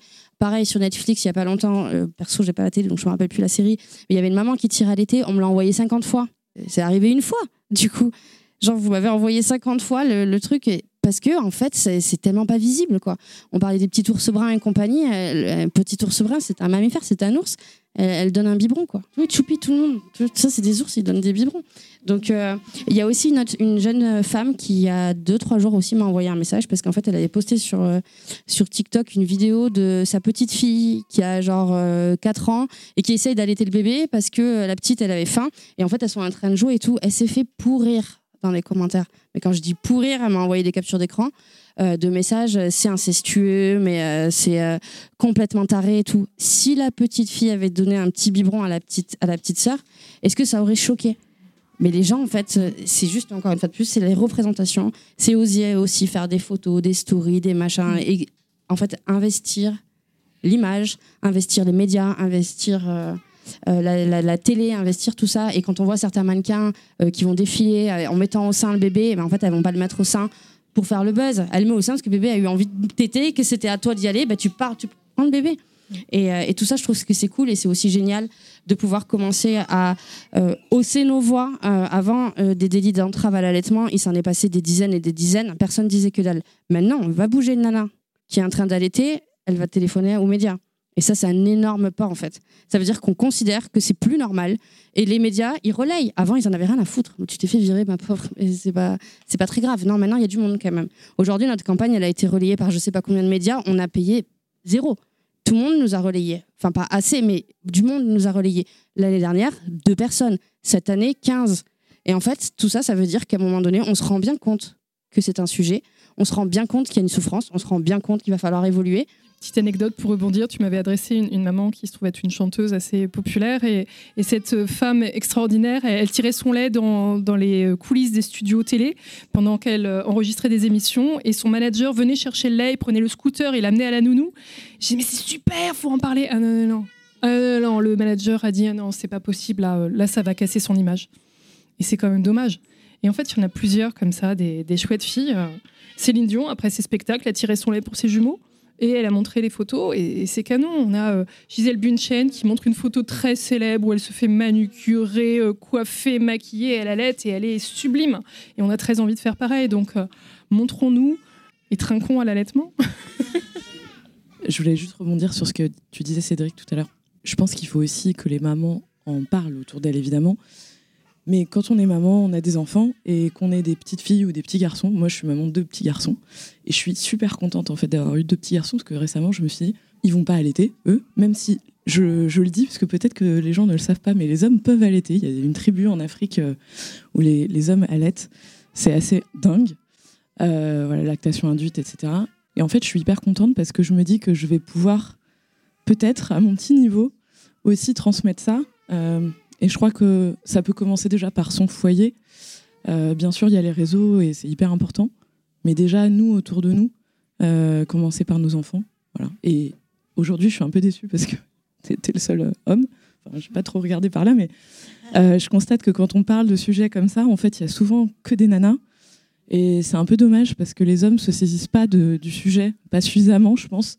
Ça change. Je parle, on dirait que je fais que parler de tagine banane, mais pour le coup, je ne peux pas parler d'autre chose. Euh, il y a de plus en plus de mecs, même dans les cabinets, il y a de plus en plus de mecs. Je crois qu'on ne tendait pas aussi. euh, c'est un, un vice-versa, en fait. Je crois qu'il n'y a pas de, de, de bonne et de mauvaise situation. je crois qu'il faut que je commence à voir. Et, euh, mais euh, comment dire, c'était c'était des- vice-versa, ça restait un monde de femmes, c'était un truc de femmes, il y avait une certaine pudeur, et aussi on parle beaucoup de pudeur avec l'allaitement. Euh, Il y a un gros quid de la pudeur, à quel degré on la met cette pudeur, à quel degré on l'a plus? Pourquoi moi je serais incapable de vous montrer mon téton là maintenant? Et si j'avais eu mon fils, j'en aurais eu strictement rien à faire. C'est qu'il y a bien un regard qui change sur notre propre poitrine au moment où on allait. Tous ces trucs, mis bout à bout, il y a eu euh, pendant plein de, temps, on n'a pas vraiment inclus et l'homme ne s'est pas inclus lui-même, c'est pas que notre faute. Euh, les papas, euh, les coparents dans cette relation d'allaitement, parce qu'on considérait encore une fois plus que c'était notre fardeau, c'était notre, notre problème.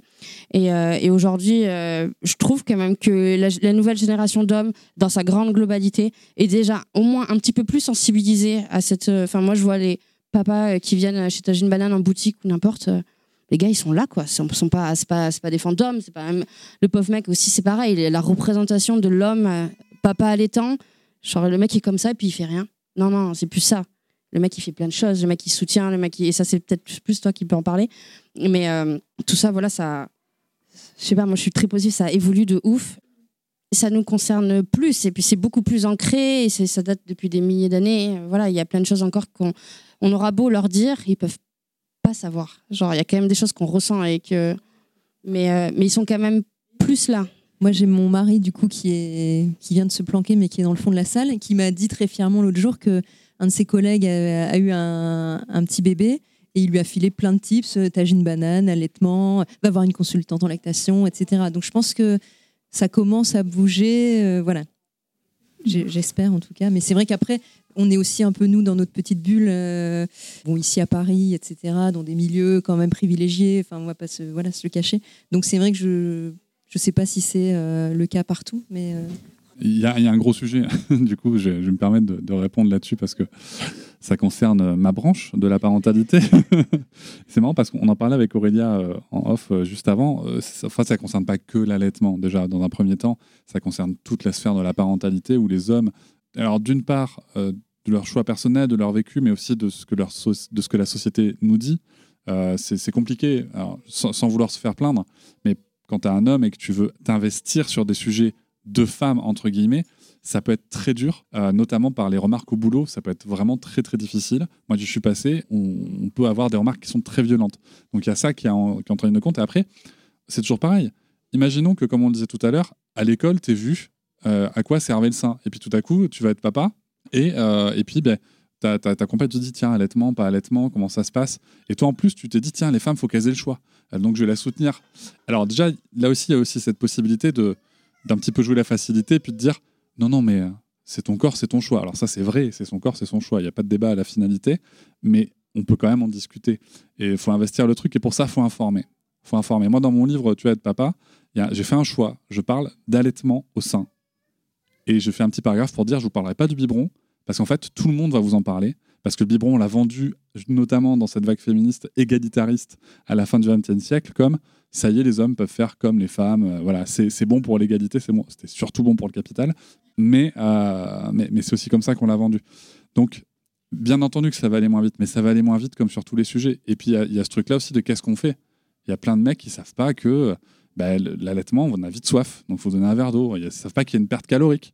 Moi, j'ai repris un pote il y a pas longtemps parce qu'il me disait Ouais, ouais, c'est bon, tu sais, je lui ai amené son verre d'eau, mais bon, euh, voilà, une fois qu'elle a fini d'allaiter, je sais pas, elle pourrait se bouger avec moi et tout. En fait, son corps vient de fournir un effort, mec. mais il le sait pas. Et pourtant, le mec, c'est le plus, mais le plus volontaire de la Terre. C'est juste, il n'y a pas l'information. Donc il faut fournir ces informations-là et ça passera aussi, je pense, par parce qu'il touche le plus de mecs possible dès le plus jeune âge, ça passera par l'école aussi. Pour euh, rebondir un petit peu ce que tu disais sur le biberon, moi je mettrais un tout petit bémol.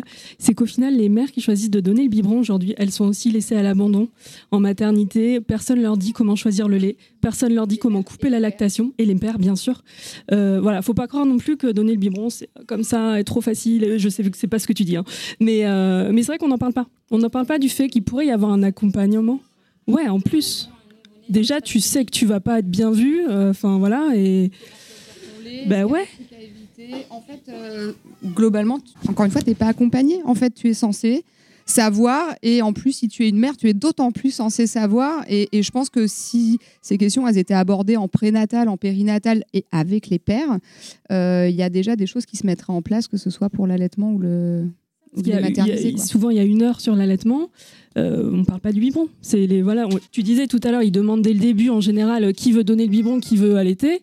Euh, les mères qui disent bah moi je veux donner le biberon, bah limite voilà, on vous met de côté. euh, ça vous concerne plus quoi. Il y a un truc très juste avec le biberon, c'est que du coup, pour ma troisième grossesse, donc euh, j'ai pas pu allaiter mon fils à la maternité, donc on était vraiment parti, parti pardon, sur, un, sur le projet biberon euh, induit. Et, euh, et je le vivais très, très, très, très, très mal parce que j'avais déjà euh, pas choisi tout ce qui m'arrivait. Et, euh, et en fait, au moment où on est sorti de la maternité, la première chose que j'ai, première pensé, c'est justement, on parlait des- d'espace public et de représentation.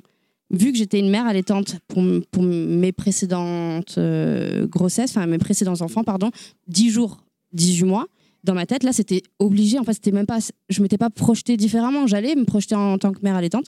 Et là, je me retrouvais, par la force des choses, devenir une mère biberonnante dans un schéma qui, pour moi, enfin, fallait tout déconstruire en un mois, quoi, parce que je suis restée un mois à l'hôpital. Et là, quand euh, la première chose à laquelle je pensais tout le temps, c'est comment je vais faire pour donner un biberon à un nouveau-né devant tout le monde? Genre, j'avais honte de donner un biberon à un nouveau-né. Et pourquoi on n'en parle pas de ça? Parce qu'en fait, c'est vrai, c'est dur à apporter aussi. Tout comme, euh, en, fait, culpabilité des mères. Et deuxième question que je me suis posée, comme une grosse conne, quand je suis arrivée chez moi, j'ai vu la boîte de lait, j'ai dit, on fait quoi? On fait comment? Genre, je donne quoi comme, comme mot et tout? Je me suis mis à pleurer, j'ai dit, je, je, je, je, je sais pas faire ça. je sais pas. Et, euh, en fait, voilà, j'ai- réussi à l'allaiter et j'ai fait, mon- fait mon truc. Mais, euh, mais je pense sincèrement que, à mon avis, psychologiquement et euh, socialement parlant, je l'aurais très, très, très mal vécu de donner un biberon. Et ça aurait été un sacré challenge pour moi de, comprendre, en fait, euh, comment. euh, Peut-être que ça aurait été cool, j'aurais appris un truc de plus, mais j'ai pas. euh, j'ai- pas vécu ça et ça a été une grosse, grosse pression, quoi.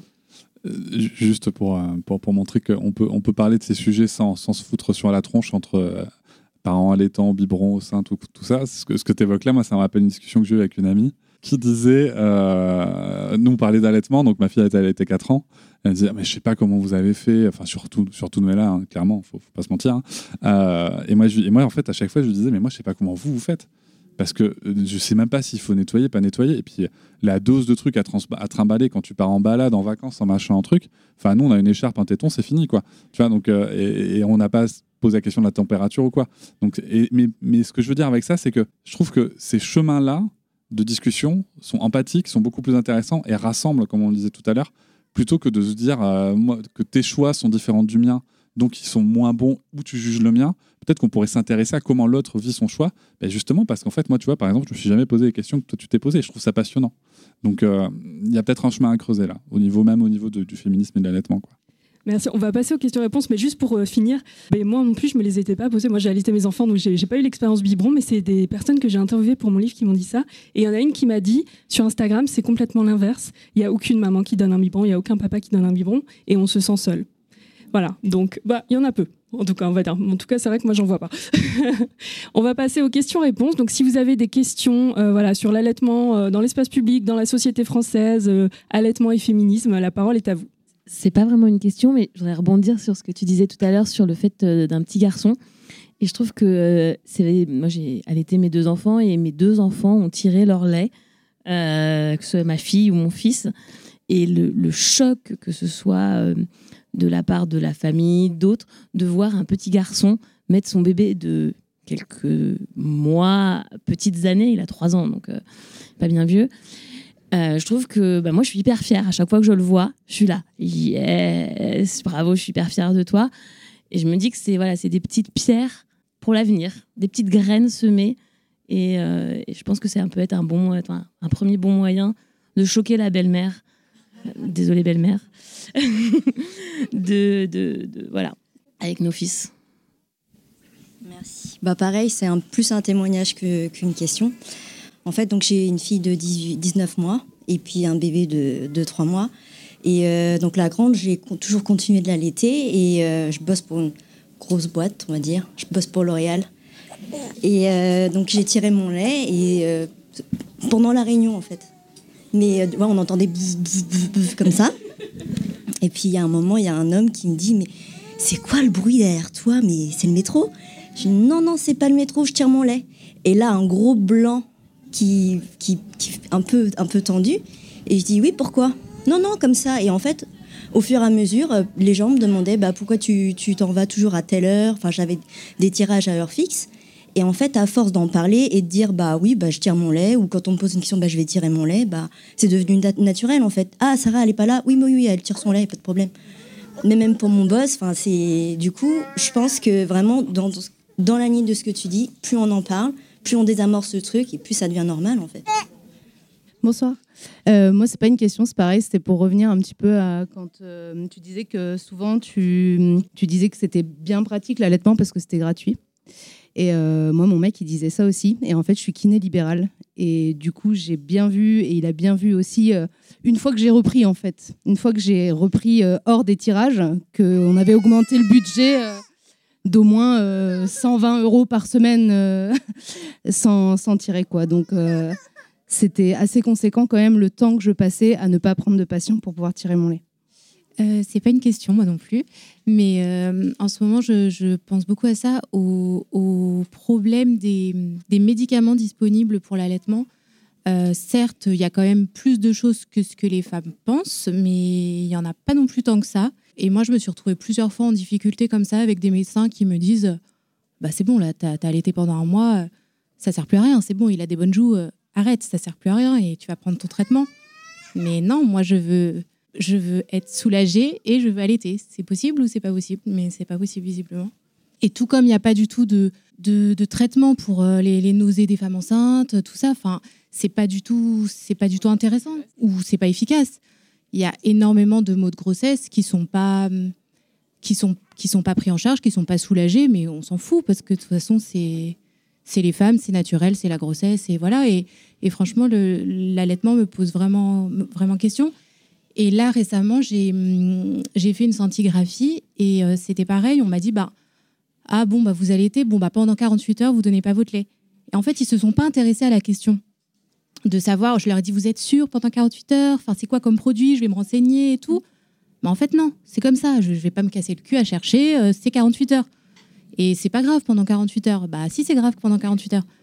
Et bon, finalement, ils ont cherché et c'était que 13 heures, donc c'était déjà mieux. Mais euh, comme quoi, enfin, c'est juste que ça les intéressait pas au début. Et voilà, enfin. Profondément triste. Enfin, moi, moi, ça me révolte. Et souvent, dans ces moments-là, appeler une consultante en lactation qui va se fendre d'un petit courrier. Et si besoin, ben, on met les médecins en lien avec des médecins et on appelle un centre de pharmacovigilance. Vous en avez qui sont vraiment exceptionnels. Euh, je pense à une maman qui a déclaré la sclérose en plaques euh, juste après, son, après avoir donné naissance à son bébé. Et son médecin lui disait Bon, ça suffit, votre lubie d'allaiter. Euh, J'en ai parlé à un centre de pharmacovigilance, en l'occurrence celui de Lyon, et ils sont absolument exceptionnels. Euh, ils ont dit on a compris, hein, euh, vous êtes consultante en lactation, ils vont jamais vous écouter. Et donc le médecin du centre de pharmaco a appelé le médecin de la dame, l'a enrôlé dans une étude clinique pour vérifier les effets, les effets indésirables. Et, et cette maman a pu allaiter, je crois, 21 mois. Donc, donc en fait, dans toutes les familles de médicaments, il en existe qui sont compatibles avec l'allaitement. Si on regarde le Vidal, à chaque fois, il sera noté interdit, enfin euh, aux femmes enceintes et aux femmes allaitantes. C'est le cas pour les médicaments comme pour plein de plantes, mais il existe des alternatives. Vous avez euh, le Centre de recherche des, agents tératogènes, le CRAT.org, qui référence bien les médicaments, les lactariums, les centres de pharmacovigilance, et fort heureusement aujourd'hui, l'information commence à se diffuser. Mais, euh, oui, il y a plein de, de médecins. J'ai une foule d'anecdotes, hein, euh, malheureusement, sur le sujet, qui vont être un petit peu euh, jugeants et puis hostiles à l'allaitement, mais c'est pas leur problème. Donc, euh, bah, on va faire un petit courrier éducatif. En fait, souvent, euh, ils, bah, en fait, ils cherchent pas. Et en fait, nous, c'est pas forcément notre spécialité et que bah, nous, on n'est pas, euh, on n'est pas cardio, on n'est pas machin. C'est ça, appeler la consultante en lactation. Nous, on est là pour ça. Vraiment, enfin, nous, on a accès à des bases de données, c'est super facile. Et puis, je peux vous dire que le, le petit courrier qui valorise euh, le- la poursuite de l'allaitement, ça fait belle lurette que je l'ai écrit. Donc, je peux le recycler très facilement parce que ce genre de situation, j'en ai eu plein. Et, euh, et vraiment, enfin, moi, ça me prend maintenant 20 minutes de faire le courrier. Vous en faites pas. On va éduquer un peu le, gentil médecin. C'était aussi une des raisons euh, de, ma participation au, livre. C'est que j'ai eu un cancer du sein pendant mon premier allaitement. Et donc, j'ai été opérée euh, bah, pendant mon premier allaitement, j'ai eu une mastectomie. Et effectivement, les, les médecins à l'hôpital m'ont dit euh, il y a au moins une semaine sans allaiter parce qu'on vous a injecté tout un tas de trucs, etc. Et en fait, j'ai même pas eu la liste de ce qu'on m'avait injecté. Donc, c'est-à-dire que pour eux, c'était même pas un sujet. Si vous avez un cancer du sein, de toute façon, l'allaitement, euh, c'est votre, enfin, c'est le cadet de vos soucis. Et donc, voilà, on m'a dit une semaine, je sais pas du tout. Enfin, voilà, c'était un, truc complètement aléatoire parce que je sais pas ce qu'on m'a donné. Et en fait, ils m'ont dit ça au pif. Ils ont dû se dire une semaine, on est large. Voilà. Il se trouve que j'ai continué à allaiter trois mois après. euh, c'est vrai que les médecins, globalement, sont souvent en plus des hommes et on, s'en foutent, quoi. C'est un truc de bonne femme, quoi. Pour en revenir, là, tu as une maladie. Moi, j'ai eu un accouchement, euh, j'ai fait l'appendicite en fait à, 7 mois et demi de grossesse, euh, qui, euh, qui est parti en sucette. Et du coup, à, au moment de mon accouchement, donc César en urgence, j'avais des trous dans le ventre et compagnie et compagnie, et j'étais surtout sous morphine, donc qui est incompatible.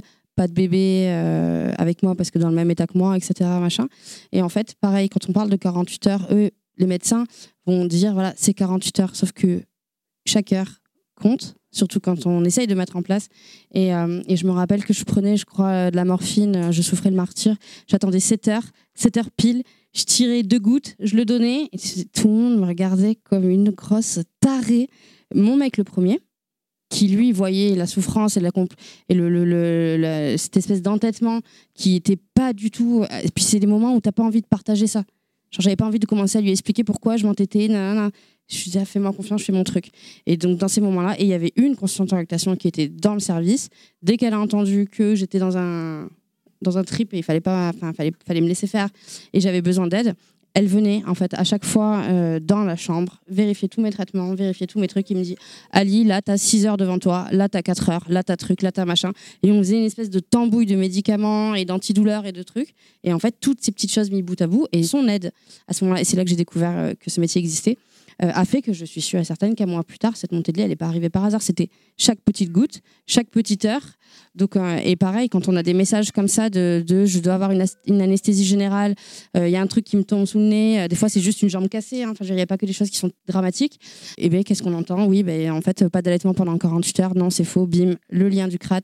Et en fait, tout ça, ça devrait être dans nos carnets, enfin dans les carnets de santé des enfants, et on devrait juste pouvoir le savoir et, euh, y avoir accès euh, facilement, mais c'est toujours pareil. Donc euh, voilà. Mais il y a quand même des solutions, même, même pour les maladies et pour les anesthésies, il y a quand même des solutions, mais encore une fois de plus à vous d'aller chercher l'info. Là, du coup, je, je vais me faire opérer bientôt, et c'est pas d'un truc grave, mais qui me fait souffrir tous les jours. Bah, en fait, ils attendaient que j'arrête l'allaitement pour pour me faire opérer. Donc euh, je leur ai dit OK. Et là, je les ai appelés. C'est bon, j'ai arrêté l'allaitement. Pas du tout. je vais juste faire ma tambouille, effectivement. Et j'ai vu ce qu'ils m'ont prescrit en, pour le, pour le, post-op. Et, et je vais faire ma, ma, tambouille. Mais moi, je suis dans le médical et mon mari aussi. Et on va, et on va trouver ce qu'il faut. Mm. Mais en fait, c'est pas le cas de tout le monde. Mm. Et c'est dramatique, en fait. Enfin. Et, mm. ça flingue. et en fait, flinguer un allaitement, bah, ça a des conséquences. En fait, c'est pas juste l'allaitement, ça a des conséquences euh, autres sur la mère. Moi, je sais très bien, si j'arrête l'allaitement, là, je vais. c'est pas possible pour moi. Petit, point d'information, rappelons que l'anesthésie péridurale est une anesthésie, l'anesthésie est par définition aussi une anesthésie. On peut accoucher euh, par voie basse ou par césarienne, avoir subi une anesthésie et parfaitement allaiter derrière, même si c'est une, dans certaines circonstances une anesthésie, anesthésie générale.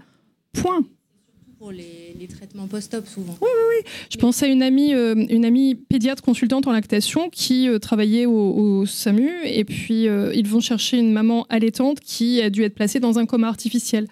Et elle savait que c'était une maman allaitante. Elle a dit à l'équipe toutes les trois heures, vous vous relayez, vous l'aidez à tirer son lait. L'équipe, ah bon, ah bon, oui, oui, attendez, elle est déjà dans le coma, elle va pas en plus nous faire une mastite. Donc un médecin qui a un petit peu de jugeote. Et quand elle s'est réveillée de son coma au bout de trois jours, et eh ben, euh, elle a pu mettre son bébé au sein et tout allait bien. Et alors ce qui est mignon, c'est que pour la maman, c'était évident. Le papa, il pleurait en disant déjà t'es vivante et en plus regarde ton bébé tête. C'est extraordinaire. Et ça, c'est le genre d'histoire qu'il faut absolument diffuser. Ben, merci tout le monde. On va pouvoir euh, prendre un verre et discuter un peu euh, entre nous de façon informelle. En tout cas, merci d'avoir écouté. Je peux juste ajouter un dernier truc. moi, quand j'ai eu mon cancer du sein, du coup, on on m'a dit, bah, vous pouvez allaiter après si vous voulez, etc. Mais bref, quand j'ai eu mon, deuxième enfant, on m'a dit, par contre, votre surveillance, euh, elle sera mise en pause le temps de l'allaitement parce qu'on ne peut pas faire de mammographie, etc. sur une femme qui, qui. Donc je me suis dit, bah, je vais faire un allaitement plutôt court parce que voilà. Euh, il se trouve qu'en fait pas du tout. Euh, j'ai fait récemment une mammo et une écho. Euh, en étant allaitante. Donc, juste pour vous dire, si vous allaitez et que vous avez le moindre doute, euh, ne, voilà, n'hésitez pas à consulter et à aller passer une écho et une mammo. C'est tout à fait compatible avec l'allaitement. Voilà.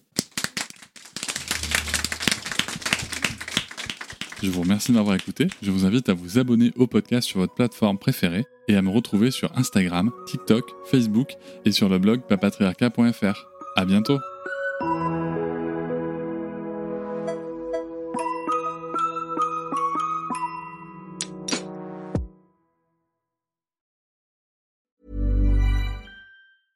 Cool fact a crocodile can't stick out its tongue. Also, you can get health insurance for a month or just under a year in some states. United Healthcare short term insurance plans, underwritten by Golden Rule Insurance Company, offer flexible, budget friendly coverage for you. Learn more at uh1.com.